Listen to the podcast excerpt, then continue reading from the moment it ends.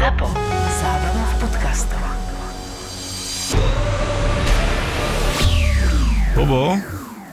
Haló, si tu? Alebo už si v Kauflande? Kde si? Neviem prečo, čo zase vypadlo.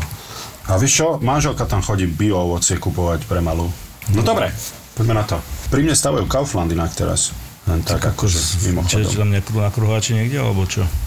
Uh, vieš čo, tesne z kruháča, hej. Takže keď máš pri kruháči ten eh, Kaufland, tak môžeš skočiť do Kauflandu, nákup na 30 eur a keď máš Kaufland card, tak môžeš získať poukážky v hodnote 60 tisíc eur do 24.8. Môžete aj vyhrávať jak Ondro Kandráč. Inak to je strašne veľa peňazí. Dobre, idem manželke no. hneď volať, no. nech e, sa zapája. Na 30 eur. Počuj, nemáš? Máš 29 eur, kúp si žuvačky. shoots. He scores. And now Malavik with the right hand. Oh, Brown could not finish when he wanted to stop.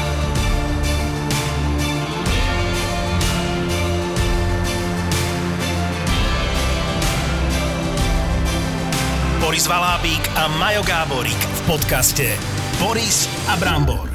Boris a Brambor. Keby si bol Boris na mojom mieste, tak podľa mňa ty by si bol určite nasratý. Že... Ty si nasratý podľa mňa. Ja? Uh-huh. Pozri sa na mňa. No však ja som práve. fakt hrdý na tých chalanov. Vy ho ne, nevidíte ho teraz, ale on je nasratý. Dobre to hráme. Som... Kamenná tvár. tu poznáš Môžem tú, využiť to, že Poznáš tú hru. Kameň na tvár? Nie, čo to je? No, tak to potom sa podebatíme. Čo to je nejaká sex hra určite, že to je sex Jasné, hra. to je, nepoznáš kamennú tvár? Kamenná tvár. A jak môže mať kamenná tvár niečo spoločné so sexom? To ti potom vysvetlím. No tak mi opíš pravidlá. No, sedíš za jedným stolom Áno. s ľuďmi nejakými, s chalanmi väčšinou. chalanmi. No a pod stolom je nejaká devčina. To je výborná hra. tak to a potom už vieš... A musíš odkiaľ- typovať, hej? No, takže musíš Fakt? zachovať kamennú tvár. Toto by som Ale ja som nebal. len počul o tom, ja som to nikdy nehral. Však jasné, a ja počúvam rád. Aj teraz ja poviem, že som o tom počul. No dobre, poďme na vážnejšiu tému, trošku na top 1, top 2 našich chalanov. A top na drafte. 26, nezabúdajme na ňo. V prvom rade Na meš- samozrejme. na nášho samozrejme. Mešiho. Mali sme 6 chalanov draftovaných a hlavne teda poďme sa podebatovať o tom, o tom zlomení môjho rekordu, no, už. Inak áno, no, tak je to, je to na tebe cítiť, už keď sme si podali ruky, tak si bol taký trošku sklamaný. Ja som sa veľmi tešil napríklad. A, A ja som sa tešil, ako... ale áno, ja srandujem. Historická udalosť samozrejme top 1, top 2, 5,5 miliónové Slovensko, takže samozrejme, že sa o tom veľa budeme rozprávať. A hlavne ti to naznačuje, lebo to, to je taká súvisiaca otázka, že naznačuje to tú zmenu už v slovenskom hokeji. Vieš, často sa ma toto pýtali, že to je, to je záľudná otázka, lebo takisto sme si mohli povedať, že v 2012, že a však sme dobre, znova sme OK a znova nemusíme nič meniť v slovenskom hokeji, lebo však sme vyhrali medailu na majstrovstvá sveta. Ale aj ten budúci rok je dosť silný, tie 2005 s Daliborom Dvorským a Štrbákom v obrane a Ondrej Molnár a podobné mená. Takže mm, či sa niečo začalo? Dobre, OK, k tomu sa môžeme vrátiť e, za 5 rokov a povieme si, že či v roku 2022 sa niečo začalo meniť. Ale teraz sa poďme venovať týmto chalanom. Bol si prekvapený alebo si nebol prekvapený? Slavko No na tú tvoju prvú otázku chcem nejak zodpovedať. Hlavne to neberme ako Slovensko, že let's not take it for granted. To znamená, že, že vážme si tento úspech a poďme za tým. Nemyslíme si, že teraz sme mali jednotku, dvojku a 6 hráčov draftovaných a proste zaspíme na Vavrínoch, ako sme zaspali potom 2012. Poďme pracovať stále s tými chalanmi. Si naznačil, budúci ročný draft má byť takisto silný. Takže je to brutálna vizitka pre Slovensko ako také, pre slovenský hokej a teda už načrtneme tú tému s týmito našimi chalánmi, ktorí boli teda jednotka, dvojka, 26 plus ďalší chalani. No ďalší chalani, lebo druhé kolo. Adam Sikora, to vôbec nie je na zahodenie, mali sme Servác Petrovský, bol uh, v šiestom, Šiestom. kole, to som bol ja prekvapený, že bol tak nízko inak, poviem To ja. ja. som myslel, že bude top 3 kola. No a Adam Žonka v 7. kole. Veľmi šikovný praváčik, veľmi dobrý hráčik tiež. No a on vlastne asi kvôli tomu aj šiel nízko, teda nižšie, mm-hmm, to v 7. kole, lebo mal uh, vážnu, vážne zranenie kolena, myslím, že mm-hmm. ACL a To možno niektoré týmy roku- si ho nelajzli, vieš, takže počkali, ale ja si myslím, že on sa dokopí takisto, budeme o ňom veľmi počuť. Takže títo chalani, vieš čo, išli nižšie trošku, môžu len prekvapiť. Áno, ale dobre vieš, že ten tím pokiaľ tam bude ten istý generálny manažér. Bude tlačiť tých hráčov, ktorých ťahal z prvých kôl, pretože no tak ja vidím post generálneho manažéra, okrem tradeov, ktoré ale tam je to ovplyvňované množstvom iných faktorov, ako sú peniaze, platové stropy a množstvo iných vecí, tak najviac odzrkadluje ten úspech toho generálneho manažéra koho draftuje, že vydaril sa mu tento draft, bol to dobrý draft a to je dobrý generálny manažér, ak sú odpovede áno. Takže jasné, že on ich bude tlačiť tých svojich hráčov a je rozdiel, že OK, draftoval ho v prvom kole a je rozdiel, draftoval ho v 7. kole. Takže určite dostanú tí hráči v prvom, druhom kole viac príležitostí od toho Určite, svojho áno. týmu. Pokiaľ tam bude ten generálny manažér, pokiaľ jeho vyhodia, tak all bets are off a už je to free for all. Určite áno, odpoviem ti znova na tú ďalšiu otázku. Neviem, či cítim sa, že ti idem odpovedať na otázky, ale... Áno, povedzme ale, to tak, ja som moderátor tejto diskusie. Ale no, či som bol prekvapený? No, uh, ja som spomínal, že Europe mal byť jednotka, ale som si nebol istý, či si to Montreal lajzne, či proste majú takú odvahu s tým tlakom fanúšikov, s tým tlakom okolia a naozaj klobúk dole, že išli do toho, že naozaj išli zobrať toho najlepšieho hráča, ktorý bol na drafte a nenechali sa ovplyvniť tým vonkajškom. Veľa ľudí teraz nerozumie tomu, čo hovoríš podľa mňa, že prečo by boli pod tlakom, aby zobrali toho najlepšieho hráča. Montreal- Alebo aby nezobrali toho najlepšieho hráča. Meka hokeja. Prvýkrát od 85. roku uh, si vyberal domáci tým, kde bol draft, uh, jednotku draftu, bolo to Toronto v 85. myslím, že Wendell Clark išiel. A uh, zobrať si uh, Európana na miesto Kanadiana predsa len je v ich očiach, aj v tých fanúšikovských, však konec koncov Juraslav Skovského vybrali a, a boli tam počítať mm-hmm. nejaké, nejaké piskoty. To je jedna vec a druhá vec, dlho, dlho viedol Wright vo všetkých rebríčkoch a ak by vybrali Wrighta, tak by nikto nič nemohol povedať, lebo dlho sa, no dva roky sa hovorilo o ňom, že no tak toto je budúcoročná jednotka a zrazu sa to všetko posledné nechcem povedať dní, ale týždne určite pred draftom všetko zmenilo, takže to vytvorí obrovský tlak na tú organizáciu, to určite. Samozrejme, Jurovi pomohli uh, výsledky na Olympiáde, uh, takisto aj Šimonovi Nemcovi a myslím si, že aj tým ostatným chalám. Predsa je to tímová hra, takže keď tým má úspech, tak tí jednotlivci proste dostávajú, dostávajú šancu a, a idú, idú hore. Takisto aj obrovské prekvapenie Šimon Nemec. A keď sa vrátim k tomu Shaneovi Wrightovi, tak uh, poslednú sezónu, ja si myslím, že to bol obrovský tlak na neho, že, že mal byť uh, že považovaný za jednotku. Vraj nehral svoj hokej, sa snažil uh, tlačiť na pílu, nebol až taký tímový a nemal takú sezónu, ako by mal mať, tak ja si myslím, že aj preto ten jeho ranking, aj uh, tá draftová sezóna, keďže mu poriadne nevyšla, tak preto ja si myslím, že začali pochybovať o ňom nejaké týmy. bol aj, bol, aj, bol aj zranený, sa mi zdá, čo teda, keď sme sa u Adama Žlnku rozprávali, tak to v draftovom ročníku byť zranený, to je najväčšie prekliatie, lebo ovplyvníte to takýmto veľkým spôsobom. Dobre, bol si prekvapený teda, alebo nie? Ťažko povedať. Mal som zimomriavky, keď eh, však som to pozeral, som akurát sa vrátil z pohody večer a, a som si sadol do chodby, som si otvoril telefón, aby som nepobudil rodinu, tak som pozeral na telefóne. A keď som to počul, tak akože tak milo prekvapený, ale fakt sa to vo mne bylo, že má tam byť číslo jedna, ale nebol som si 100% istý, že Montreal proste si ho zoberie. Že Montreal spraví tú správnu vec Presne našich tak, očiach, lebo my sme to tak. rozprávali už v televíznom štúdiu, že Montreal, nebuďte hlúpi, že musíte vybrať toho Slavkovského, lebo ako ho nemôžete vybrať, keď v dvoch turnajoch, tak ťažkých turnajoch v jednom ročníku, podľa mňa to, no nebol tam iný hráč, ktorý by dokázal to, čo Juraj v tom ročníku. A to je, ako to Montreal podľa mňa ukázal. Nezobrať ho by bolo ťažšie, ako ho zobrať. Lebo nikto nehovorí, že Shane Wright bude zlým hráčom. Samozrejme, že za 4-5 rokov, no nikto nemá vešteckú gulu, ale momentálne si ľudia, ktorí sa tomu venujú a ktorí sú v tomto najlepší na svete,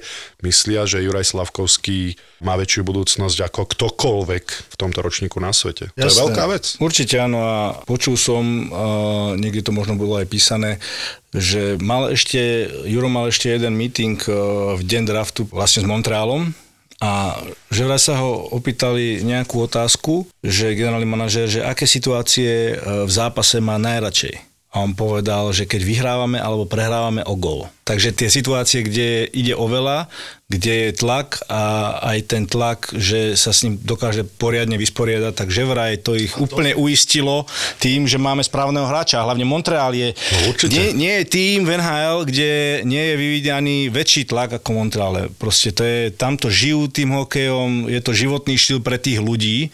No akurát teraz e, musí trošku popracovať a naučiť sa po francúzsky. Len je to obrovská súčasť toho, že je, je, je jedna vec, že ako ten chalan, a to je to, o čom hovoríš, len to potvrdím, že jedna vec, ako ten chalan hrá hokej v prostredí ako, ako je Arizona. Alebo. Atlanta bola.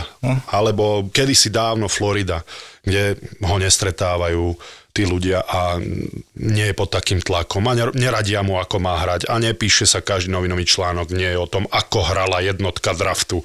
Takže a, a zvládať to v markete, e, v prostredí, ako je Montreal, kde všetky tieto bočné vplyvy musí ten hráč zvládať, tak určite 100% tí ľudia, ktorí robili tie výbery, hľadeli aj na to, ako odolný psychicky je ten chalan. A my sme sa o tom rozprávali, my Jura zhruba poznáme, že áno, ak je hráč, ktorý vie zvládnuť Montreal a tlak toho Montrealu, tak to bude určite Juro, lebo No lebo to má v hlave tak nastavené. Peťo Sagan, Peťa Vlhová, Juro Slavkovský, to máš typy ľudí, to máš typy ľudí, ktorí sa nenechajú nejakým spôsobom rozhodiť tým, čo si kto o nich myslí a to potrebuješ ako úspešný športovec. Presne tak. A nakoniec, e, ešte na Margo toho Wrighta, e, ja si myslím, že pre neho ten Seattle bude lepší ako ten Montreal alebo iný klub. No keď si hovoril o tom, že vo, v Kingstone ako perspektívna draftová jednotka už začal hrať iný hokej kvôli tomu, že cítil na seba ten tlak, tak určite z tohto pohľadu 100%,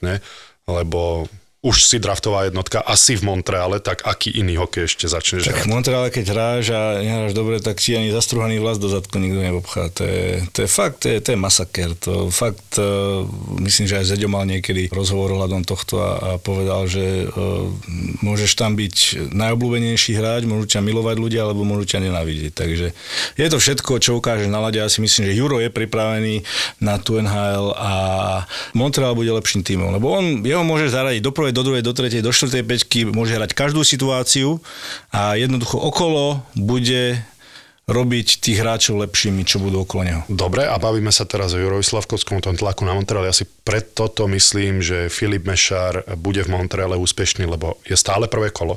Stále generálnemu manažérovi aj tým ľuďom pôjde o to, aby ich prvé kolo uspelo, ale tým nárazníkom a romozvodom, bleskozvodom bude Juro, lebo predsa len bol draftová jednotka. Filip Mešar stále prvé kolo draftu, stále vnútri ľudia, ktorí tomu rozumejú, mu budú dávať tie príležitosti, aby úspel, ale ten vonkajší tlak na ňo nebude vyvíjaný až taký. Od fanušikov, od médií, no, od celého mesta. Takže ja si myslím, že pre Filipa je to najlepšie, čo sa mu mohlo stať. Boris a Brambor. Poďme sa pozrieť na Šimona Nemca. Teraz ja sa teba opýtam. Bol si prekvapený, že išiel ako dvojka? Uh, No dlho rozmýšľaš. dlho rozmýšľam, lebo som bol asi, asi, ak by si sa ma toto opýtal pri Jurovi, tak by som povedal, že nie, lebo by som si sám protirečil, veľa sme sa o tom rozprávali aj v súkromí, aj naživo, aj v podcaste, aj v televízii, aj mm, kade tade. Takže tam som si nevedel predstaviť. Ale tam som asi trochu prekvapený bol. Na druhej strane si viem predstaviť, že New Jersey, ak má útočníkov mladých, tak hľadalo obrancu a, a už išli po hráčovi, ktorého potrebujú na tú pozíciu. Môžem sa míliť, ale z tohto pohľadu som si to ja vyargumentoval vnútorne, že preto išli po Šimonovi a Šimon pravdepodobne bol najtalentovanejším obrancom tohto ročného draftu, tak preto siahli práve po ňom. Ale áno, bol som prekvapenejší ako pri Jurovi. Ty? Ja som bol veľmi prekvapený, musím povedať, ale za na druhej strane povedal to aj generálny manažer, že hľadali. Samozrejme, keby Montreal nezobral Jura, tak Jersey ho bere 100%, ale keďže ho Montreal zobral, tak Jersey mal druhú možnosť, čo, čo aj hovorili, že chceli praváka, obrancu a typu. Hej, to som je- nezaregistroval tento. Ja som sledoval jeho rozhovor po drafte a hovorili, že chcú praváka, obrancu. Ja si myslím, že, že im to sadlo perfektne. Veľa ľudí sa ma pýtalo, či je ready Ja si nemyslím, že je ready. Mm. Ja si myslím, že dostane nejakú šancu, bude hrať v prípravných zápasoch. Možno, ja si myslím, že si zahrá aj ten začiatok sezóny, ale po pár zápasoch, tam je tých 9 zápasov, kedy ho môžu poslať dole. Inak e, vlastne už je na rostri do 9 zápasov ho môžu poslať do New Yorky s tým, že sa e, vlastne neráta jeho kontrakt do NHL a bude hrať v New Yorku. A ja si myslím, že potrebuje ešte zahrať si ten rok určite dole, zvyknúť si na to malé hrysko, zvyknúť si na rýchlosť mm-hmm. toho, toho štýlu, toho, toho zámorského hokeja, lebo, lebo on je hráč, ja som ho prirovnal párkrát ku Sergojovi Zubovovi, on je hráč, ktorý dokáže spomaliť tú hru, ktorý dokáže vytvoriť priestor, má dobré korčlovanie, hlavne obrovské veľký hacky sense a inteligentný hokejista. Ale v tej Nitre nemôžeme porovnávať zámorský Nej. hokej s naším, predsa len tam máš oveľa viac času a hen tam toho času ma toľko nebude, tak ja si myslím, že potrebuje sa na to uh, pripraviť uh, a aj z hľadiska na, naladia aj mimo ladu. Neviem, úplne čo si ty o tom myslíš, ale... Úplne súhlasím s tebou s tým, že bavíme sa o tom, že čas a priestor, samozrejme, to bude neporovnateľné a prvé zápasy si bude myslieť, že hrá iný šport, ale tým, že on má veci, ktoré sa nedajú naučiť, tak dáva zmysel ako druhý pik celkového draftu, lebo veľa vecí sa dá naučiť aj si zvyknúť, aj na ten čas, aj na všetko, ale pri Šimonovi aj tie veci, o ktorých sa málo bavíme, je ten body language a to, že ho niekto narazí a on zostane ležať na lade. To, že no proste také veci, ktoré bude potrebovať podľa mňa ten rok na to, aby mu tam vysvetlili, že Šimon, nemôžeš potom ako ťa super narazí sa lutovať na lade a zostať na lade a pýtať si vylúčenie, lebo ten super to bude robiť každé striedanie a ty si zhoršíš tú pozíciu. Aj u lebo, svojich spoluhráčov. Lebo oni ťa nezačnú lutovať oni začnú robiť to, že ich to baví, keď ležíš na lade. Aj najtechnickejší hráč supera ťa začne dohrávať a sám sebe to neprivolávaj. Takže podľa mňa strašne veľa vecí takýchto sa tam bude musieť naučiť, aj keď od Šimona neočakávame, že bude fyzický obranca, ktorý bude rozdávať tie hity, ale uberie si tým ešte viacej času, lebo ho dohrá každý jeden hráč a to bude jeden z najlepších hráčov, najlepších obrancov týmu, po ktorom aj tak budú chodiť lebo ho chcú unaviť. Takže z tohto pohľadu úplne s tebou súhlasím, že áno, Šimon sa ešte bude musieť mať čo učiť, ale tie veci, ktoré má, sa nedajú naučiť, tak toho vystrelilo na číslo 2. Presne tak, každopádne sme sa už o Filipovi Mešárovi bavili, takisto brutálna pozícia v tom prvom kole má šancu si zahrať v NHL časom Adam Sikora, takisto energický hráč. V New Yorku ho draftovali, ja si myslím, že takisto má šancu. Jednoducho ten tímový, kolo, to je paráda. Ten tímový úspech proste dodá tie individuality niekde na nejaký pomyselný uh, level, kde všetci po nich skočia. Takže týmto chalanom tá reprezentácia veľmi, veľmi pomohla. Mm. Tá seniorská, tie úspechy a máme našliapnuté na dobré časy v NHL znova odkedy som odišiel. Uh-huh. A keď si zoberieš, keď si, keď si zoberieš, že len, že len naozaj, že tí štyria z prvých dvoch kôl, keby sa uplatnili, aká je to veľká pomoc pre reprezentáciu. Keby si dostal 3-4 takéto ročníky, tak už máš, samozrejme, že predbiehame, ale preto sa aj reprezentácia z toho musí tešiť, lebo toto sú chalani, ktorí teraz budú vychovávaní najlepšími organizáciami sveta. Ne, neexistuje lepšia výchová, ako oni dostanú v NHL a tieto kluby, o ktorých sa bavíme, či Montreal, či New Jersey, či New York Rangers, tak to sú ozaj špičkové týmy na výchovu hráčov. Nie sú pod takým tlakom, aby sa dostávali každoročne e, na najvyššiu métu, aby nedávali priestor mladým hráčom. Vieš, to je napríklad to, čo mne sa stalo v Atlante. Je Braden Coburn to zvládol veľmi dobre potom, aj keď kvôli tomu, že bol vymenený do Filadelfie, mm-hmm. ktorá prestávala tým, ale jeho vymenili za Alexia Žitnika, ktorý už dohrával kariéru a mal dva roky kariéry pred sebou a oni vymenili Bradona Coburna svoje prvé kolo za to, lebo sa potrebovali dostať do play-off. Už mal mm-hmm. obrovský tlak, boli, bol na nich vyvíjaný a nemyslím si, že tieto organizácie, o ktorých sa bavíme, samozrejme majú najvyššie méty, ale uvedomujú si, ako si aj Detroit uvedomoval roky dozadu, že to chce čas proste. Tak budeme prestávať tým, alebo mm-hmm. ideme vymeniť celú svoju budúcnosť za to, aby sme mali šancu na to, aby sme získali Stanley Cup. Tak ja si myslím, že toto sú rozumné organizácie organizácie, ktoré jednoducho budú vedieť pracovať s tými hráčmi. A to neznamená, že každý z nich musí hrať ďalšiu sezónu v NHL. Znamená to, že budú rozumní. Vieš si predstaviť, že existuje miesto, kde môžeš zažiť to najlepšie leto vo svojom živote? Že nie? Tak ver tomu, že Turboleto v Demenová rezort priamo pod Tatrami je to pravé pre teba. A to ani nemusíš výjsť z rezortu, pretože na jednom mieste ťa čaká nadúpaný program pre celú rodinu. Fanzone s trampolínami, šmikľavkami a mnohým ďalším. Aquapark s vodnými atrakciami. Wellness, animačný program a letné kino. To všetko v cene pobytu. Ak by ti bolo málo, tak môžeš skočiť na lezeckú stenu, požičiať si bike, odtiaľ na masáž alebo sa večer rozhádať s rodinou v partistane pri stolnom futbale. Na jednom mieste nájdeš zábavu, oddych, ale aj vynikajúce jedlo. Novinkou je hore na poschodí originálna indická reštaurácia, ktorú musíš ochutnať. Tak čo, je Turboleto v Demenová rezort to práve pre teba? Ja si myslím, že áno. Neváhaj a rezervuj si svoju izbu na demenovarezort.sk už dnes. Toto boli naše myšlienky, ale nemusí to vôbec korešpondovať s tým, čo si myslí náš e, ďalší host. Myšom sa poznám roky rokúce, on je vlastne ročník s Marianom som hrával hrávali s ním spolu od malička, dokonca v Banskej Bystrici, keď hrála prvú ligu, eh, tak si bol aj najlepší strelec eh, ligy. Že? Jak si pamätám. No, no to, Bol bolo, si. to bolo krásne jedno leto, keď, sme, keď, keď ma Majko pozval do Minnesota a, a strávil som tam, myslím si, že 3 mesiace a Majko tam vtedy trénoval a ja som tam nejakým spôsobom užíval si prázdniny ako vysokoškolák vtedy. áno, áno, áno. A samozrejme našiel som tam aj nejakú robotu. A nejako úplne som sa nepripravoval na tú sezónu tak, ako by som sa mal. A ja som prišiel potom samozrejme do sezóny a bol som najlepší strelec a, a všetko mi sypalo a bol som úplne akože, tak sme sa na tomto smiali. Scout Montreal Canadiens, ktorého ste určite mohli vidieť, eh, keď ste pozerali naživo tento draft eh, na pódiu, keď naši chalánov draftovali. A eh, je to Mišo Krupa, ktorý je amatérsky scout Montrealu. Takisto potom nám môžeš na začiatok aj povedať, že aký je rozdiel medzi amatérským a proscoutom. Takže vítajú nás, radi ťa tu máme, Miško. A... Inak amatérsky to znie, tak e, vieš, že robí to len popri niečom, Áno, vieš. že- Nech to, nech to vysvetlí. Súčasťou tohoto celého, ako tento draft funguje, tak ja som tohoto súčasťou už 15 rokov. To znamená, že takýto draft, ako bol teraz, tak ja som sa takéhoto niečoho zúčastnil už viackrát. To znamená, že pre slovenský hokej bol tento draft trošku špecifický v tom, že sme tu mali veľké osobnosti tohoto draftu. To znamená, že nikdy to nebolo priamo prenose na Slovensku, nikdy to nebolo až tak medializované, ako to bolo teraz. Vždy sme to všetko vnímali takisto v rámci týchto ostatných draftov, ale pre slovenského fanúšika, pre slovenský trh, pre slovenských nejakým spôsobom novinárov toto bolo niečo špecifické. A ja som to začal vnímať úplne nejakým spôsobom to, čo sa deje na Slovensku až vtedy, keď Montreal si vybral Jura Slavkovského a potom Mešára v, na 26. mieste.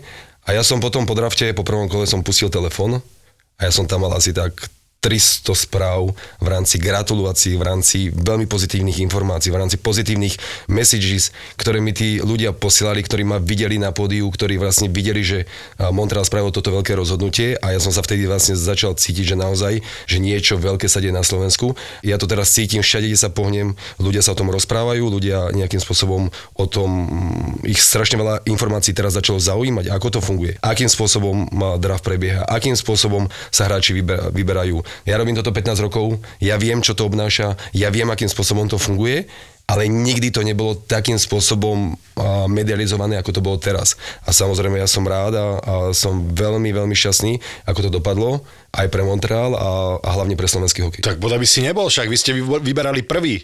Tak, tak akože...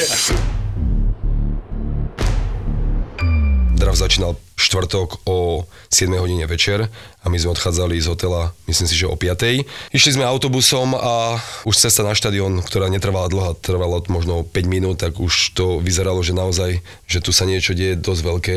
A keď sme prišli pred zimný štadión a čakalo tam pred našim autobusom, v ktorom boli samozrejme všetci, celý manažment Montreal Canadiens, čakalo možno 3000 ľudí a vytvorili obrovský koridor a my sme vlastne cez to išli ako, tak ako vchádzajú naozaj veľké hviezdy. Človek si povie, že naozaj, že toto je niečo, čo som na ostatných draftoch zatiaľ nezažil. No ale ten tlak si si uvedomoval už predtým, alebo aj váš generálny Ja si, ja si ten tlak uvedomujem stále posledných 15 rokov. To znamená, že si zamestnanci Steven Hale a máš, robíš veľké rozhodnutia, musíš mm, robiť rozhodnutia, za ktoré si ty obrovsky vždy zodpovedný.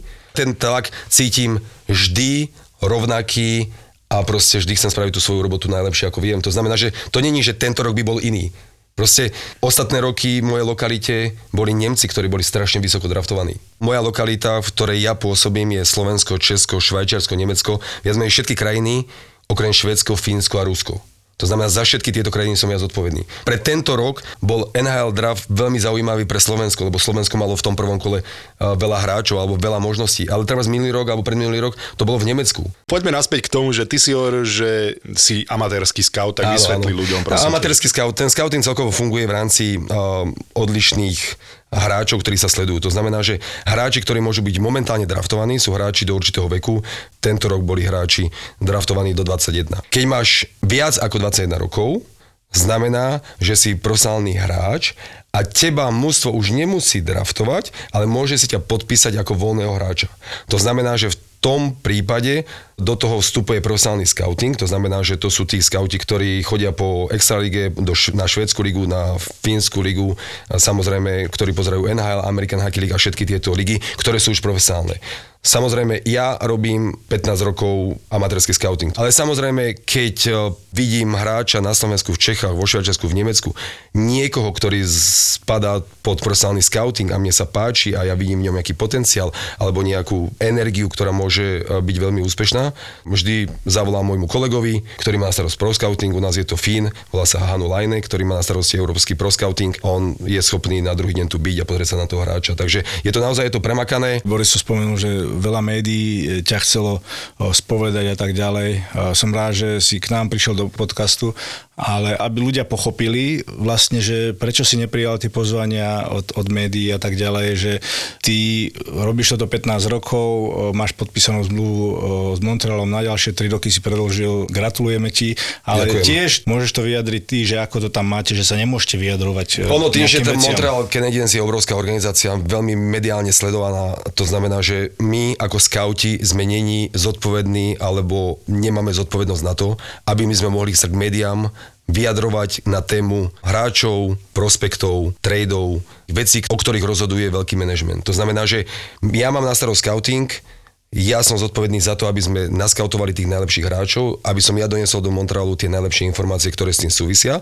A nie som zodpovedný za to, aby som ja sa verejne vyjadroval, kvôli čomu sme spravili tieto rozhodnutia, akým spôsobom uh, sa ďalej plánujú veci s týmito hráčmi a tieto informácie. To znamená, že samozrejme aj týmto pádom by som sa chcel všetkým tým médiám ospravedlniť za to, že som neprijal tie pozvania, ale proste ja to mám takto zmluve stanovené a tým pádom by som si mohol spraviť iba ja väčší problém. Veľa ľudí pozeralo ten draft. Bolo to v priamom prenase a ako si povedal, bol to jeden veľký boom. Možno približ ľuďom, ako to tam vyzeralo celé na drafte, tá atmosféra, možno, možno aj tie prípravy, ako sa pripravujú tie týmy na ten draft, koľko pred draftom si tam letel a tak ďalej, možno koľko meetingov za deň si absolvoval, to možno tak môžeme od teba. Ohľadom toho draftu draftu, ten draft je vlastne iba taká slávnosť toho celého roka. To znamená, že my začíname fungovať spôsobom, že začneme si identifikovať hrácky talent už na začiatku sezóny, to znamená v ročníku 2004, je to väčšinou v auguste, keď je Hlinkov memoriál a tam si prvýkrát pozeráme tých hráčov, ktorí vstupujú do draftu. To znamená, identifikujeme talent, pozeráme sa, nejakým spôsobom sa ten talent v rámci ďalších tých zápasov vyvíja. A máme samozrejme s tým sú spojené rôzne stretnutia, meetingy už počas roka, um, cestovanie do Ameriky, Zoom cally, čo mi je teraz akože veľmi príjemné, lebo tým pádom môžeme veľakrát ušetriť čas, lebo veľakrát sme cestovali aj do Ameriky, takže už aj my prechádzame na takýto štýl a veľakrát máme meetingy aj v rámci takýchto videohovorov. Pripravujeme sa tak, aby sme spravili ten rebríček náš finálny, čo najlepšie. To znamená, že získavame informácie, pozeráme sa na hráčov, získavame informácie nielen od hráčov, ale aj od ľudí, ktorí s chlapci, chlapcami alebo s hráčmi pracovali od, od malička, od manažerov, Ako od si trénerov. máme predstaviť ten váš rebríček? Koľko je v ňom hráčov? To sú hráči, ktorých vy predikujete, ako budú ťahaní, Ale alebo nie, nie, týchto to- to- vy chcete to- postupne, to, ak to, sú to, ešte to, to sú hráči, to ktorí vlastne spadajú do šance byť draftovaní pre Montreal Canadiens. To znamená, že na ten finálny rebríček sa dostanú iba hráči, ktorí majú možnosť na tom drafte byť draftovaný pre Montreal. Čisto teoreticky, tam hráč, ktorý bol ťahaný, a teraz hovorím v teórii, lebo viem, že Áno. aký máš obmedzenia, ktorý bol draftovaný v- na druhom mieste, vy ste ho vôbec nemuseli mať v rebríčku. Áno, môže sa to stať. Čiže vy si vystávate vlastný rebríček, kde je, neviem koľko, je to 300 hráčov, alebo je to 20 hráčov? Nie, je tam okolo, myslím si, že okolo 150 hráčov. ktorých všetci by niečo priniesli organizácii. Áno. A vlastne, ak ten draft prebieha, tak samozrejme, my nevieme nikdy, ako ten draft pôjde. To znamená, my vieme, ako, čo bude jedna, lebo pred nami nikto Vy vôbec nebude. neviete, čo si myslia ostatné Nie, týmy. nie, lebo proste my mm, samozrejme skúšame nejako rozmýšľať trošku, ako oni rozmýšľajú, uh-huh. ale nemôžeš rozmýšľať, ako oni rozmýšľajú pri 157. piku. Áno, áno. lebo majú 156 pikov predtým. To znamená, že to môžeš rozmýšľať pri štvorke, čo sa stane asi 1, 2, 3, Mhm. uh-huh. ale nemôžeš rozmýšľať, čo sa stane pri 157, lebo ani oni nevedia, čo sa stane. Áno. To znamená, že my do toho finálneho rebríčku spravíme hráčov alebo dáme hráčov, ktorí, ktorí naozaj si myslíme, že, že v prípade vybrania všetkých ostatných vždy tam bude ten hráč, ktorý aj v 7. kole môže priniesť... Aby eh, sa pre- nestalo, že no, Montreal Canadiens vyberá, no my, my nemáme nič pripravené, tak my nevieme, tak dajte nám volákov, Áno, hej, aby áno. sa nestalo tak to, že naozaj... ten scouting je teraz naozaj veľmi, veľmi prepracovaný. NHL mužstva do toho dávajú obrovskú energiu, obrovské finančné prostriedky. Pri týchto platových stropoch, ktoré sú dravie číslo jedna v rámci celej organizácie. To znamená, že nadraftovať si super hráčov, ktorí hrajú za dobré peniaze, lebo proste ono, vidíte, ako to je teraz, uh, veľkí hráči podpisujú veľké zmluvy a proste ty nemôžeš mať 15 hráčov s 10 miliónovým platom. To znamená, že ty máš ale podpisujete ich len na tri roky. 5, 5 hráčov v týme väčšinou, ktorí majú veľké zmluvy, ako mal Majko napríklad. a potom samozrejme musíš doplňať ten tým tak, aby si sa vždy zmestil do toho slatového stropu. A tým pádom ten drav je strašne dôležitý, lebo tí hráči môžu do mužstva vstupovať za relatívne menšie peniaze, ale môžu hrať obrovskú rolu v rámci toho týmu. To znamená, že tam je to strašne dôležité. Teraz sme tu spomenuli tento pro scouting. Stále veľa, veľa hráčov sa podpisuje z Európy, ktorí majú skúsenosti, ktorí... To znamená, že, že proste aj toto je veľmi dôležité, lebo proste ty môžeš na majstra sveta mužov podpísať hráča, ktorý samozrejme nikdy nehral NHL doteraz, ale odohral trikrát majstra sveta, má obrovské skúsenosti, má najlepší vek, môže tomu mužstvu priniesť strašne veľa a stále tí hráči sú schopní podpísať za priateľné peniaze a hrať veľkú rolu v tom týme. No je to výhoda, lebo v minulosti, v podstate keď som ja začínal, keď ja som bol draftovaný, tak uh, museli byť draftovaní v podstate všetci hráči. Si pamätám, Lubo Višňovský bol draftovaný, mal viac ako 21 rokov, neviem, či 24 mal, alebo koľko. Mm-hmm. Lubo Sekeráš mal 30 a ten bol draftovaný, takže teraz uh, majú tí hráči, je to pre nich výhoda. Si zober, že veľa ruských hráčov, ktorí vyšli uh, z KHL, mali 22-23 rokov a potom podpísali obrovské peniaze v NHL, takže bez toho, aby, aby museli byť draftovaní, to znamená, že sa môžu o ňo pobiť všetkých uh, teraz momentálne 32 tímov a on si môže vyberať, kto mu dá najlepšiu ponuku. Lebo keby bol draftovaný, tak má zviazané ruky Ty sa na to pozeráš z pohľadu hráča a ty sa na to pozeráš z pohľadu ušetrenia peňazí. Samozrejme, ale, ale, ale, Pre ty, hráčov je ale, to ale ty tiež nechceš minúť výber v nejakom neskoršom kole pre hráča, ktorý už od budúceho roka môže byť free agent. Uh-huh. Aj tie, tie týmy sa aj na to takto pozerajú. To znamená, že väčšinou chceš draftovať hráča, ktorý má dobrý vek, máš na ňo práva ďalšie roky a, a vlastne tie ostatné mústva sa k tomu nemôžu dostať. Filip Mešár bol produktom, ale teraz si trošku aj, aj povedal, bol na že boli, škole. boli aj po minulé roky, vidíte, čo to Áno? Majko. A, a že Filip Mešár bol čisto tvojim výmyslom. Lebo keď sme sa bavili o tom, že Montreal má dva piky v prvom kole, Juroslavkovský bol skautovaný iným skautom. Áno, áno, Filip Mešar zapadá, spadá pod moju lokalitu. Áno, takto by som to povedal. Padá pod tvoju pod moju lokalitu. To, to znamená, že ja tú, tú lokalitu musím poznať čo najlepšie. Akože pre mňa je obrovská výhoda to, že pracujem v hokeji nielen v NHL, ale aj v mladežinskom. To znamená, že organizujeme s Majkom, alebo pomáham organizovať Majkovi hokejovú školu. Mám ďalšiu organizáciu, ktorá pomáha deťom cestovať na turnaje do Ameriky a do Kanady, ktoré sú veľmi populárne. To znamená, že ja ten kontakt s tými hráčmi nemám od 17 rokov, ale ja vi- viac menej poznám všetky tieto deti už od nejakých 10 rokov. No dobre, ale čo To sa zna- tam to zna- potom bijete s tými skautami, ktorí skautujú americké a kanadské juniorské súťaže a fínske a švédske a ty povieš, že nie, tohto. Nie, ono, Filip ono, to, ono to ide potom funguje takým stále. spôsobom, že vlastne po identifikovaní talentu, ktorý ten hráč má a perspektívy do NHL, tak samozrejme my si musíme začať robiť double checky. To znamená, že, že ja zavolám môjho švedského kolegu, aby sa prišiel pozrieť na týchto vytipovaných Mhm. hráčov. Ja zavolám fínskeho kolegu, aby sa prišiel pozrieť. Oni si ma zavolajú do Švedska a ja robím nejakým spôsobom reporty na tých hráčov. V momente, že my sa Také nejaké zhodneme... overenie, hej, Overenie, double viac nejakých názorov. Čím viac očí, tým viac názorov.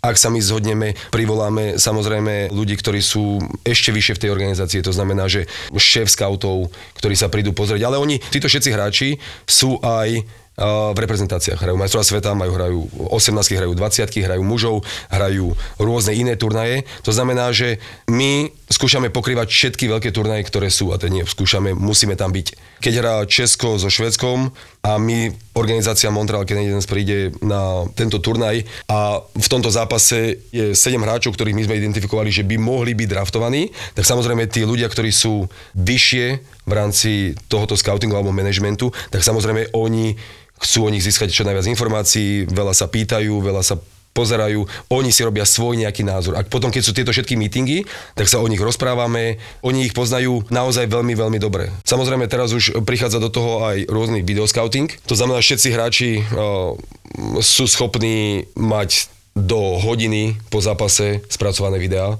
To znamená, že ak sa my rozprávame o nejakom hráčovi, ktorý má perspektívu, tak samozrejme ľudia v manažmente si vedia tohoto hráča hneď po zápase do hodiny pozrieť a vidia všetky jeho striedania. Toto som, toto neviem, či si aj ty mal Brambor, ale ja si pamätám v mojom draftovom roku chodili, e, normálne mali trojnožku postavenú s videokamerou a to je dobre, že si to nadbehol, a na tréningoch a kamerovali si e, mňa teda v tom prípade počas tréningu. Chodíte aj na tréningy, aby ste videli, ako ten chalan maká a akú má v Áno, podstate áno, hlavu? ako, ako veľakrát chodím sa pozrieť aj na tréning, to znamená, že prídem na štadión, pozriem sa, pozriem sa, ako ten chlapec trénuje, skúsim sa stretnúť s ľuďmi, ktorí s ním pracovali za posledných Snažíš sa, aby ťa nevidel, aby si ho videl priamo prídem na štadión len tak, že viem, že trénuje, alebo som niekde v Nemecku alebo vo Švajčiarsku a viem, že, že oni ráno trénujú, tak sa tam prídem pozrieť bez toho, aby ten hráč vedel. Ale samozrejme, ja som zodpovedný, aby som spravil čo najlepšie rozhodnutia, takže ja čím viac informácií zháňam, tak tým pádom je to samozrejme lepšie pre Áno, ale pre vieš, mňa. vieš, na čo narážam, že chalan samozrejme, Áno. ktorý vie, že je v draftovom ročníku a je tam scout, no tak to je Tak teraz ono, ono, ono, ono, ono, hráči, ktorí sú draftovaní alebo majú perspektívu, aby boli draftovaní v prvých kolách, tak sú na toto si myslím, že už zvyknutí. Robíš televízii, veľakrát si komentoval Extraligu a videl si alebo počul si, že na štadióne je 50 scoutov, to znamená, že tam sa to už nedá utajiť u týchto hráčov. Samozrejme niečo iné je 6. 7. kolo, hráči, o ktorých možno sú není až takto vnímaní, tak samozrejme tam sa moc nechceš ukazovať, aby vlastne nedal si žiadnu message, že sa tu niečo deje. Mm, jasne, chápem. Ale konkurencii, nie tým hráčom. Konkurencii Aj, aj. skôr. Aj, aj. Lebo aj hráč môže povedať, že však vlastne niekto sa tu, niekto tu bol na štadióne, zavolal to svojmu agentovi, agent to povie uh-huh. ďalším ostatným klubom, že niečo sa deje, ostatní začnú reagovať.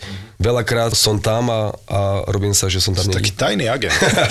Ale to by som nepovedal, že je agent. Akože je, je to tak, no však je to, je to proste, kto nadraftuje najlepších hráčov, tak uh, môže spraviť veľký rozdiel v tom týme.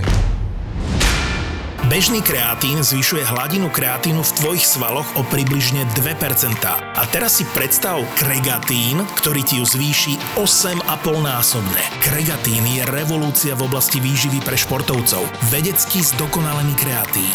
Jedinečná zmes kreatínu, ktorá obsahuje kyselinu guanidioctovú GAA. Kregatín je výnimočná a úplne nová kombinácia, ktorá zaručuje vyšší príjem kreatínu do tela aj mozgu ako samotný kreatín. Vďaka kregatínu nepriberáš a ani sa v tvojich svaloch nezadržiava voda. Kregatín zvyšuje energetickú hladinu a zlepšuje tvoj fyzický aj duševný výkon. Kregatín je ocenený najvyššími certifikátmi kvality ISO a GMP a schválený antidopingovou agentúrou. Novinku Kregatín si môžeš kúpiť v e-shope na stránke sk.ceregatine.com Píše sa to z C na začiatku a dvomi A, takže sk.ceregatine.com No a samozrejme link na Instagramový profil kregatín.slovakia sme ti dali do popisu tejto epizódy. Po tých 15 rokoch asi bolo to prvýkrát, eh, čo si bol na pódiu s, eh, s manažmentom Áno, áno, Prvýkrát áno, samozrejme si zažila si vyberať si jednotku draftu. Ako to bol pocit? Máš plná hala, proste podať si ruku s tými chalami, ktorí sú, vlastne sú to naši, sú, sú Slováci, že, že čo si ty prežívala? Tak samozrejme, akože je to veľká česť, že som sa mohol zúčastniť aj tohoto odozdávania dresu a predstavovania hráča na pódiu, čo znamená, že si to samozrejme veľmi cením.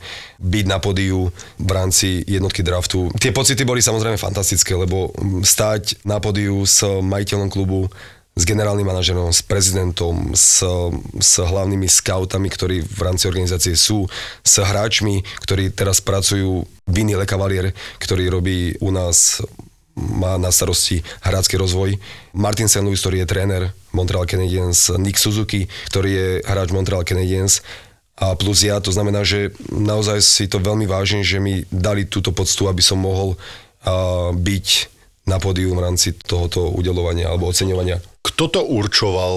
Kto, ako, ako si poviete, že OK, ty budeš a ty nebudeš na tom pódiu v tom momente? No tak um, u nás asistent generálneho manažera uh, alebo a, a hlavný scout si ma predtým, ako sme vchádzali do haly, tak si ma zavolali a povedali, že ak to bude Juro, tak aby si bol nachystaný, že ideš. Že ak to bude, ak to bude, vieš to, on to tam to ak dal, ak, všetci dobre vedeli určite, že to bude Juro, ale vieš, to si ale dal, to je mimo teba, Ale Mišo. dobre, ale dobre, ale to to teraz si citoval, alebo to mohlo byť inak. No, Lebo to tak ma zaujíma, že medzi, či... Musíš či čítať medzi riadkami. Počkaj, ja nechcem čítať medzi riadkami. ale nemôžeme ho dostať do pozície, Nie, však on mi, on mi povie, že mám ísť do prdele, keď budem tlačiť. Ale eh, povedali ti to presne takto, alebo povedali ti, že nachystaj sa? Ale sa do blokov. Povedali mi to presne takto, ako som to povedal.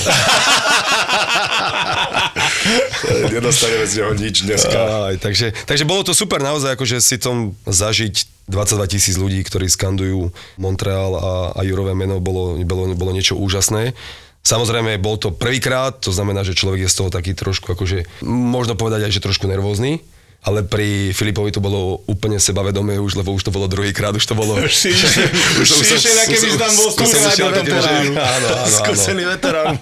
druhokolový, čiže druhopikový vlastne. Mal si možnosť uh, sa vlastne aj porozprávať s tými chalami našimi a aj s rodičmi? Lebo bolo to nádherné vidieť Tak tých ono, ono to rodičov, bolo, ono, ono to bolo tak, že mali. samozrejme draft bol od 11. do, myslím si, že do 3. a od 3. do 6. na štadióne v Belcentre sme mali pripravený route, kde boli pozvaní všetci, celý management, tréneri a ľudia, ktorí sú spojení s Montrealom a všetci hráči, ktorí sa toho draftu zúčastnili a boli draftovaní Montrealom a ich rodinní príslušníci. To znamená, že tam sme sa stretli, hráčom sa začali rozprávať, predstaviť, čo sa vlastne teraz ide diať, že idú vstupovať do kempu, lebo samozrejme oni nevedia, čo, kde budú draftovaní a čo bude nasledovať. To znamená, že prihovárali sa ku každému, prišli majiteľ klubu, mm, generálny manažer, tréner a vlastne sa im predstavili, kto má akú rolu v tom týme. Bolo to príjemné, trvalo to možno 2-3 hodiny. Chalani, samozrejme, tie rodiny, hráči sú z toho všetkého dosť unavení, takže už potom si šli svojou cestou. Ale my sme nedraftovali len dvoch Slovákov, ale my sme draftovali aj Rakušana, ktorý hrával v Ontario Hockey League. My sme draftovali jedného Švéda, jedného Fína. Prvý deň bolo len jedno kolo. Mhm. Prvý deň teraz je len jedno kolo, lebo ja si pamätám, že prvý deň boli tri kolá, keď ja som bol ešte, a zbytok bol na. Teraz je deň. prvý deň jedno kolo a na druhý deň už vlastne nie je Áno, to teraz také je vlastne veľké, ako- áno, áno. už to nejde, už nejdeš na pódium, Mhm. už je to také viac menej trošku low key. Mhm. Takže teraz je to taká celebration, to prvé kolo, lebo to strašne dlho trvá aj pre tých ľudí, keby Asi tam mali to. zostať, No, vieš. Ale vtedy prvé tri kola išli na Ešte ja pódium. neviem, ja už si nepamätám, keď som bol, ja neviem, či nešlo všetko, ale ako, keď som ten draft pozeral, tak mi to úplne dalo flashbacky neuveriteľné. A hlavne tých rodičov, keď som videl, ako to prežívali, tak to bolo úplne fakt, že úžasné. Hej, no na toto som ja doteraz nasratý na svojho agenta, ale však mladý chlapec, čo som ja mohol vedieť, vieš, že Neboli nešli. rodičia? Neboli, no. A pritom som mal byť top 10, všetko už No. bolo, vieš, že to nie je také jasné, prekvapenie, keď si.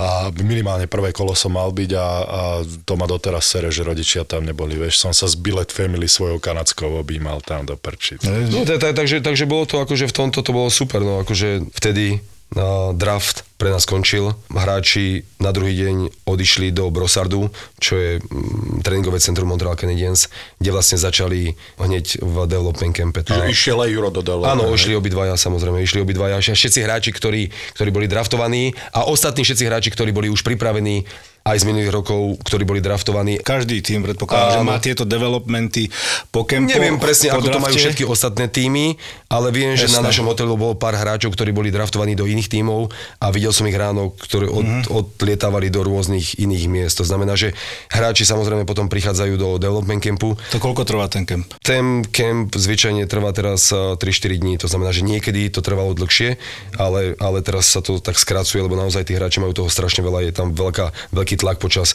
majú combine, majú, majú meetingy, majú draft, uh, hneď po drafte letia, alebo teda sú pozvaní do de- development campu, kde sú dosť zaťažovaní, ten deň je veľmi, veľmi dlhý. A nie len na lade, ale určite majú aj hlavne Samozrejme, média ako povinnosti, ako Áno, Euro a povinnosti a, a ja som bol súčasťou development campu dvakrát pred koronou. To znamená, že bol som tam ako jeden z trénerov, ako jeden z účastníkov všetkých celého toho kempu, takže viem presne, že čo sa tam deje a akým spôsobom to predbieha. Čo samozrejme pre mňa bola velikánska česť a, byť v development campe ako jeden z trénerov. To znamená, že ja som vyštudoval trénerstvo, vždy som chcel byť tréner, vždy som mal tieto myšlienky, venujem sa deťom, robím všetko preto, aby, aby som tým deťom a hráčom na Slovensku dozdával čo najviac informácií. A, a Montreal mi ponúkol, že boli by radi, keby sa zúčastním tohoto kempu ako jeden z pomocných trénerov. Tým, že je to development, to znamená, že je to rozvojový kemp, tí hráči majú tam rôzne meetingy, akým spôsobom sa správať eh, k social media, akým spôsobom zaobchádzať v rámci svojich stravovacích návykov, akým spôsobom si nastavovať svoje, svoju mentálnu silu na to, aby som bol toto všetko schopný zvládať, akým spôsobom pristupovať lebo teraz hráči odídu domov po development campe a niektorí nemajú toľko informácií, to znamená, že, že akým spôsobom zaobchádzať a možno hajrovať si ľudí, ktorí s tebou budú dva mesiace pracovať, lebo, lebo ty si už produkt NHL, to znamená, že ak chceš byť produkt NHL, musíš pracovať iba s ľuďmi, ktorí sú naozaj top lebo proste iba tí top ľudia ťa môžu posunúť tam, kde sa máš niekedy v budúcnosti dostať. To znamená, že oni dávajú tie myšlienky, akým spôsobom si hľadať ľudí, kto by to mal byť, aby si tí hráči vytvorili čo najviac správnych návykov a boli čo najlepšie pripravení na to, že v budúcnosti môžu hrať v NHL. Preto som hovoril, že toto už je, však to si aj ty zažil, že toto už je taký vstup do toho, do toho veľkého sveta. Že teraz zistia, že, že o čom je tá NHL. Teraz teda tí chalani po tých troch, štyroch dňoch odletia, alebo už odleteli domov. A kedy by ste ich vy chceli mať naspäť, títo mladí hráči? Lebo v ideálnom svete, aby tam zostali a trénovali a makali a bez bočných vplyvov a frajeriek a kamarátov a oslav. Áno, tak hej. teraz, teraz to všetko bude no, nejakým spôsobom narušené, by som povedal, lebo budú mať sveta do 20 rokov v auguste. To znamená, že tí hráči budú mať, možno, že už tam budú musieť prísť na to, ak teda budú účinkovať alebo hrať za Slovensko. Samozrejme už potom možno, že tam ostanú, aby, aby, aby boli. A ale však samozrejme, otázka, a budú? a budú hrať na majstrovstvá sveta. Oh, tak samozrejme to je, to je otázka na, na, na management. sa mi ľúbi, ak sa z toho vyklúčkuje, hráckých, hráckých agentov a hráčov. Viac menej týmto pádom ročník 2004 skončil a my už od dneska rozmýšľame, ako Nad nájsť, Dvorským? nájsť najlepších hráčov, naj, nájsť najlepších hráčov v ročníku 2005. Znova preloženie nôh. Škoda, že to nevidíte, túto reč tela. Trošku sa vrátim, že e, toho Filipa Meršára, koľkokrát si ho videl hrať za tú sezónu? Filipa som videl túto sezónu vyhrať 20 krát. Vieš, to je obrovský počet zápasov a strašne, vieš, že tam už naozaj vidíš do detailov, čo si ľudia neuvedomujú. K tomu možno každý zápas pozeráš zase niečo iné.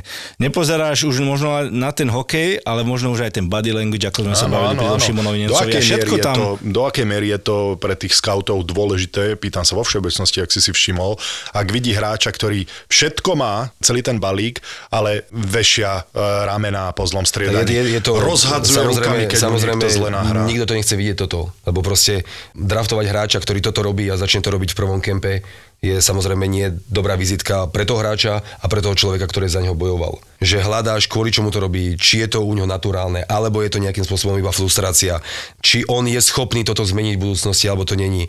Hľadáš všetky tie informácie, na základe čoho on to robí a že či teda to pojasní ďalej, alebo on je schopný to zmeniť. Mm. To znamená, že nad tým samozrejme veľa hráčov si to neuvedomuje, veľa hráčov si myslí, že však dám 2 plus 1 a môžem robiť, čo chcem, ale ono to tak nefunguje. My nehľadáme hráča, ktorý bude najlepší hráč v NHL, alebo ktorý môže hrať NHL, my hľadáme aj, aj, aby bol ľudský správne, aby to vedel zvládať celé všetky tieto tlaky, tie veci, ktoré sú s tým súvisia. To znamená, že však Majko odohral tisíc zápasov NHL, to znamená, že on vie, akým spôsobom to všetko funguje a, a na to, aby si tam robil nie úplne tie najlepšie veci, tam ten priestor asi není. Si mladý hráč a oni vidia na tebe, že e, na ktorých veciach potrebuješ popracovať a e, oni s tebou robia a majú s tebou trpezlivosť, ale keď už jednoducho vedia, že s tým už nič nespravia, tak vtedy už, už možno dávajú ruky preč a, a do nejakého veku alebo do nejakého bodu, keď ho nezmeníš, tak potom už ho nezmeníš a jednoducho už...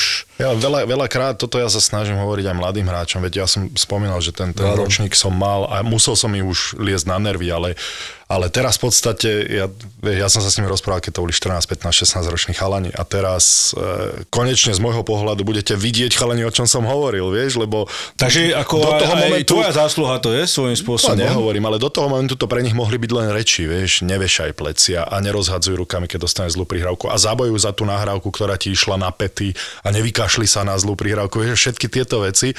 A teraz sa teším z toho, že tí chalani, a oni to majú v hlave dobre nastavené, že, že už už to, lebo môžeš volakom rozprávať, čo chceš, pokiaľ to nezažije na vlastnej Jasné. koži. Ale tomuto sa na Slovensku málo venujeme. Ja už keď som hrával, tak to bolo všetko, že talent, netalent. Máš talent, si dobrý hráč. Nemáš talent, končí s hokejom. Od mládežnických kategórií už tréneri, ten na to nemá, ten na to má. A žiadne tieto detaily, ktoré sú tak dôležité minimálne v NHL, ale vo viacerých vyspelých ligách sa vôbec neriešili. Čím, čím skôr si spravíš tie správne návyky na to, aby si vchádzal do toho veľkého hokeja, tým pre, preto je to lepšie. To znamená, že, že eh, samozrejme ako veľa tých hráčov tie návyky nemá, lebo nevedia, do čoho vojdu, akým spôsobom a ono ich to môže, čím si silnejší a pevnejší a máš vytvorené silnejšie návyky, tým si odolnejší uh, zvládať celý ten tlak a ten prechod do toho veľkého hokeja. Takže samozrejme, uh, ako som už spomínal, tým, že ja pracujem veľa s, rôznymi kategóriami týchto detí, tak skúšam im tie myšlenky dávať. Oni možno niekedy sa pozerajú na mňa, že tomu moc nerozumejú alebo nechápu, že čo im to vraví, že však vlastne že toto celé je až možno niekedy, keď budem dospelý, ale ja im stále skúšam ukazovať, že spravte, vytvárate si tie správne návyky. Príde vek, kde keď to budeš mať, ti to môže pomôcť. Keď to nebudeš mať, si o krok dozadu, lebo tie ostatné krajiny e, s tými hráčmi už pracujú na takýchto všetkých veciach, na týchto detailoch.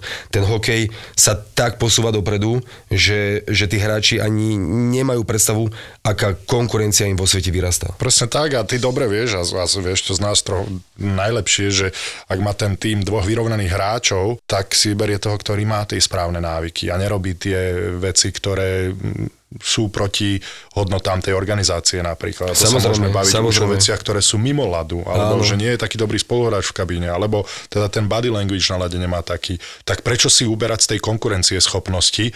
Veď to sú veci, ktoré sa dajú naučiť a úplne s tebou súhlasím, lebo toto 22-ročného chalana už veľmi ťažko naučíš. On už má svoje zvyky, on už má svoju reč na, na, na lade a ja, keď som vošiel prvýkrát do development campu a, a vlastne prešiel som si všetkými tými seminármi, tak som si vtedy povedal, že, že strašne škoda, že som toto nezažil ako 17-ročný chalan. Že kebyže to počujem od niekoho a, a niekto mi to povie aj tieto veci, tak proste možno, že by som sa stal lepším hokejistom alebo, Určite, alebo lepším hráčom. ako špongia, ale o tom to je, že musíš chcieť nasávať a podľa Samozrejme. mňa, však ty to vieš dobre áno, tiež, že ste, na, že ste draftovali chalanov, ako hovorím, poznám ich dlhšie, ktorí sa chcú učiť, lebo bohužiaľ nie vždy je to tak. Niektorí chalani, a už v tom veku musím povedať, že už to ja som mal ťažké konverzácie v tej reprezentácii už do 15 do 16 rokov, s ktorom som spolupracoval. Už vtedy som musel mať ťažké debaty s chalanmi, ktorí si mysleli, že za to, že vyšli z malého mesta na Slovensku, kde sú najlepší, tak už sa nepotrebujú nič učiť. Ale to je konečná. Je, je to tak, ono, ono sledujeme strašne veľa vecí. To tí hráči mm, veľakrát nemajú ani predstavu, čo sa tam všetko sleduje. To znamená, že nie len po hokejovej stránke, ale aj po mentálnej stránke, po zdravotnej stránke. Teraz do toho vstupujú štaty, ti, ktorí rozoberajú hráčov úplne do detailu v rámci jeho výkonu, akým spôsobom robí dobré rozhodnutia, akým spôsobom sa toto všetko posúva. Že tie pucle, ktoré organizácia z toho hráča skladá, je ich strašne veľa. To znamená, že ten hokej je hokej, akože hokej je super, akože, ale na to, aby si bol úspešný v NHL, mu, mu, musíš mať zvládnutých aj ďalších tých x vecí, a byť veľmi silný a, a to si veľa hráčov alebo veľa detí nejakým spôsobom veľakrát neuvedomuje. Že proste rodičov. to- a rodičov. Proste ty musíš byť naozaj veľmi, veľmi šikovný nielen po hokejovej stránke, ale, ale zvládať všetky tieto, tieto veci aj po ostatných stránkach. To znamená, že ja by som to tak povedal, že do to- toho hráča, ktorý vchádza do draftu, my rozoberieme do šrobiku. Pred draftom. Je to obrovský kolotoč, je to obrovský biznis a ten hokej to je, evoluje proste, stále sa rozvíja a ako si povedal, nikto si nevie predstaviť, čo je všetko za tým. Ale hlavne ty vchádzaš do draftu a nevieš, koho budeš draftovať. To znamená, že my nerozoberieme do šrobiku iba tých, ktorých sme draftovali. My sme vlastne, my musíme spraviť celý svet a musíme ich všetkých poznať rovnako. Boris a Brambor. Stalo sa ti niekedy, že si pozval niekoho na hráča, ktorého si si pozrel a veľmi sa ti páčil? A ako náhle prišiel ten double check, tak ten hráč hral hrozne a nepotvrdilo sa. Áno, akože áno. Sta- stane sa to občas, sa lebo však ono, ono, ono ten hráč nehrá nikdy do, akože uh, nehrá stabilne dobre. Hlavne to znamená, v že veku, v hej. 17 rokoch hrať slovenskú extraligu alebo reprezentáciu, to vôbec nie je jednoduché. To je proste, tí hráči lietajú vo výkonnosti. To znamená, že majú dobrý zápas, majú horší zápas, majú dobrý zápas, majú horší zápas. Ten prvý zlom prichádza na majstrovstvá sveta do 20 rokov, kde vlastne oni začínajú dominovať a keď sa vrátia naspäť do ligy, sú sebavedomejšie, sú, sú lepší, ale, ale dovtedy proste tá výkonnosť im pláva. Kulisavé. Je, je, je, je, to kolísavé a ono je to super, že aj v Poprade, aj v Nitre a proste tých hráčov, aj keď tá výkonnosť nebola vždy 100%, tých hráčov presadzovali a nechali ich hrať, lebo proste inakšie sa to nedá spraviť. Mm, Hráčov, ktorí boli takto nasadzovaní v prvom kole, v ostatných krajinách, ja som zažil naozaj strašne veľa. Takže ja som to mal napozerané, ja viem, ako tá výkonnosť funguje o takýchto hráčoch, že to není vždy len ten najlepší výkon, ale sú tam, sú tam striedavé výkony, ale samozrejme čo najčastejšie je dobré, aby sa ten hráč približoval k tomu svojmu ideálnemu výkonu. Ale to je klobúk dole aj pred tými ľuďmi, lebo ja som zažil veľa ľudí, ktorí si povedali, že a čo mi tu ten bude rozprávať a ja viem všetko naj, najlepšie, že ťa počúvali. Predpokladám, že mali to aj v hlave, že chcú udržať týchto chalanov a chcú ich nasadzovať, ale určite aj tvoje slova im pomohli v tom, že OK, robíme tú správnu vec.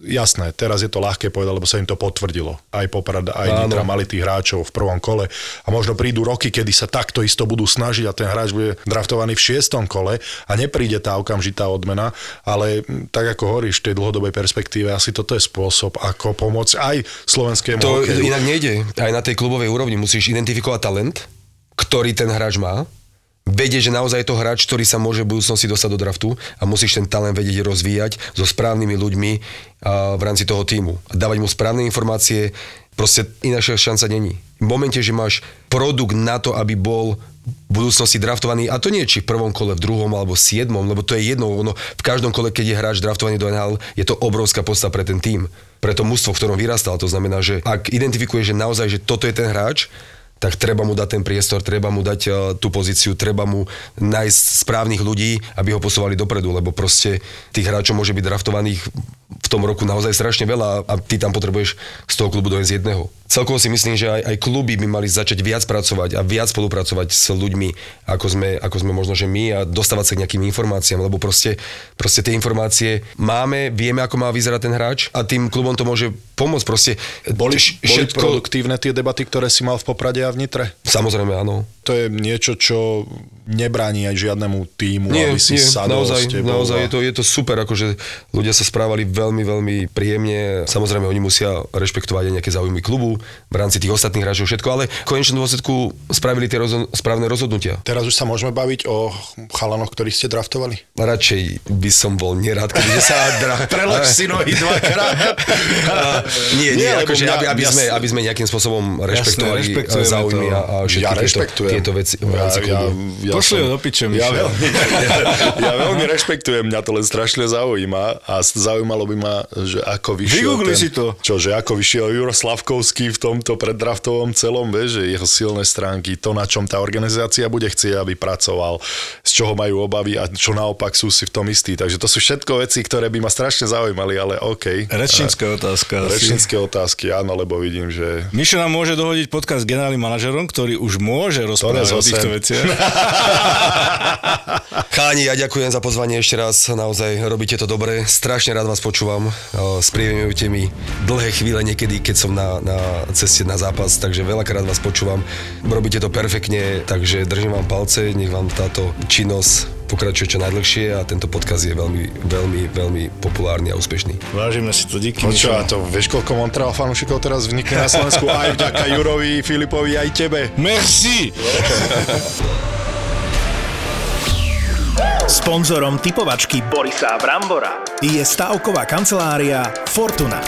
Typujte zápasový špeciál na jej facebookovom profile Fortuna. Stavte sa. Stavte sa. No, typovačka je jednoduchá na oko, ale složitá na typy chalani, lebo ideme typovať slovenské mužstva v európskych pohárových súťažiach.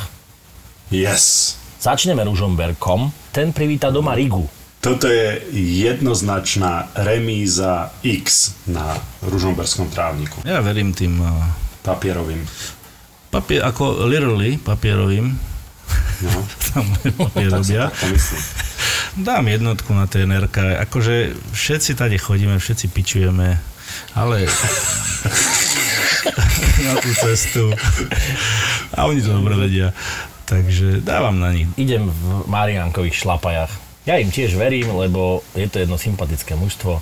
A poďme ďalej a poďme kúsok do Vikinguru, kúsok ďalej do Vikinguru na Fajrské ostrovy, kde pricestuje Dunajská streda. Toto, je, toto musím povedať, že toto je jednoznačná dvojka. Dunajská streda sa ukáže, áno, Dunajská streda sa ukáže a rozprestrie na Fajerských ostrovoch slovenskú zástavu. Lebo keď sa povie Fajerské ostrovy, tak to vždy boli také a, zápasy, že sme vyhrávali vysokým rozdielom, týka reprezentácie. Kedy si neviem, ako to je teraz, ale, ale verím a verím a Dac. Dac sa naladil dobre v lige, vyhral 2-1 doma s Liptovským Mikulášom, na rozdiel od Slovana. A ja budem tiež veriť Dunajskej strede. Všetci traja, dvojka, Dunajská streda. Trnava doma privíta Welský Newtown. Spartak privíta si povedal. Áno, áno, áno, doma, doma. No ešte ja verím Spartaku. Jednotka na Spartak. Neviem, kto je tam papierový favorit, ale ja si myslím, že Newtown dvojka. Iha, Áno, áno. iha. áno. OK, majú také krásne červené logo so žltým drakom. Newtown. Ja dávam x tu sa tak podelíme, dobre? A špeciálny zápas, No si môžete tipnúť na facebookovej stránke Fortuna. Stavte sa a môžete vyhrať stávkové. kredity a v stredu 27. vo večerných hodinách o 20.00 pocestuje Slovan tuto kúsok za hranice do Ferencvárošu. Predpokladám, že vo Ferenc Vároši uh, nevyhrajú. Remizu, dám remizu. Dobre, za No ja som super. dal jednotku. A ja som dal jednotku. That's all she wrote, chlapci. Yep. Ja som vás videl a Jap. do počutia. Do počutia. Čo sa robí mladým henten? Sa učím angličky. Čaute, čau. Čaute. S takou učiteľkou sa učím angličtinu. Sponzorom typovačky Borisa Brambora je stavková kancelária Fortuna. Typujte zápasový špeciál na jej facebookovom profile Fortuna. Stavte sa. Stavte sa. Mali nápad a víziu, odvahu a dobrý timing, ale niekedy potrebovali aj trochu šťastia a súhru okolností. Veľa ľudí vníma štart do losa, až, až keď začali tancovať naše škrečky. Malo kto vie, že to je po 9 rokoch vlastne budovanie biznisu. Je tu ďalší originál od ZAPO. Podcast Mentalita Foundra. len founder CEO mohol urobiť to, čo on urobil teraz s Facebookom, s tým Meta a nikomu inom by to neprešlo. Tim Cook v Apple toto nemôže urobiť, lebo on nemá tú odvahu a nemá ani takú dôveru od shareholderov ako founder. Zakladatelia, foundry, ale aj biznisoví žoldnieri s mentalitou foundera. Ty nie si founder, ty si tiež akoby len zamestnanec alebo naherovaný profik. Musím sa zamyslieť nad tým, že si raz niečo vlastnom založiť, lebo ja som tu founders mentality vždycky, myslím si, že mal. Biznisové príbehy zakladateľov firiem, ktoré sa stali na Slovensku love brandom a dnes ich poznajú aj vo svete. Príbehy jednorožcov aj žralokov. Taká malá dušička, alebo skôr sebavedomo, že Akože mňa asi malú dušičku by nikto neuveril. Akože je veľmi málo takých rozhodnutí, ktoré keď urobíš, tak okamžite sa všetko rozpadne, keď je zle. Dnes riadia veľké firmy s miliónovými obratmi, ale poctivo si to museli odmakať. Viktor chce spoznať ich mentalitu. Mentalita foundera. stále ti niečo šrotuje mozog a proste rozmýšľaš nad všetkým. Jak vieš, cítim to z teba. V podcaste Mentalita foundera. ZAPO. Zábrná v podcastovách.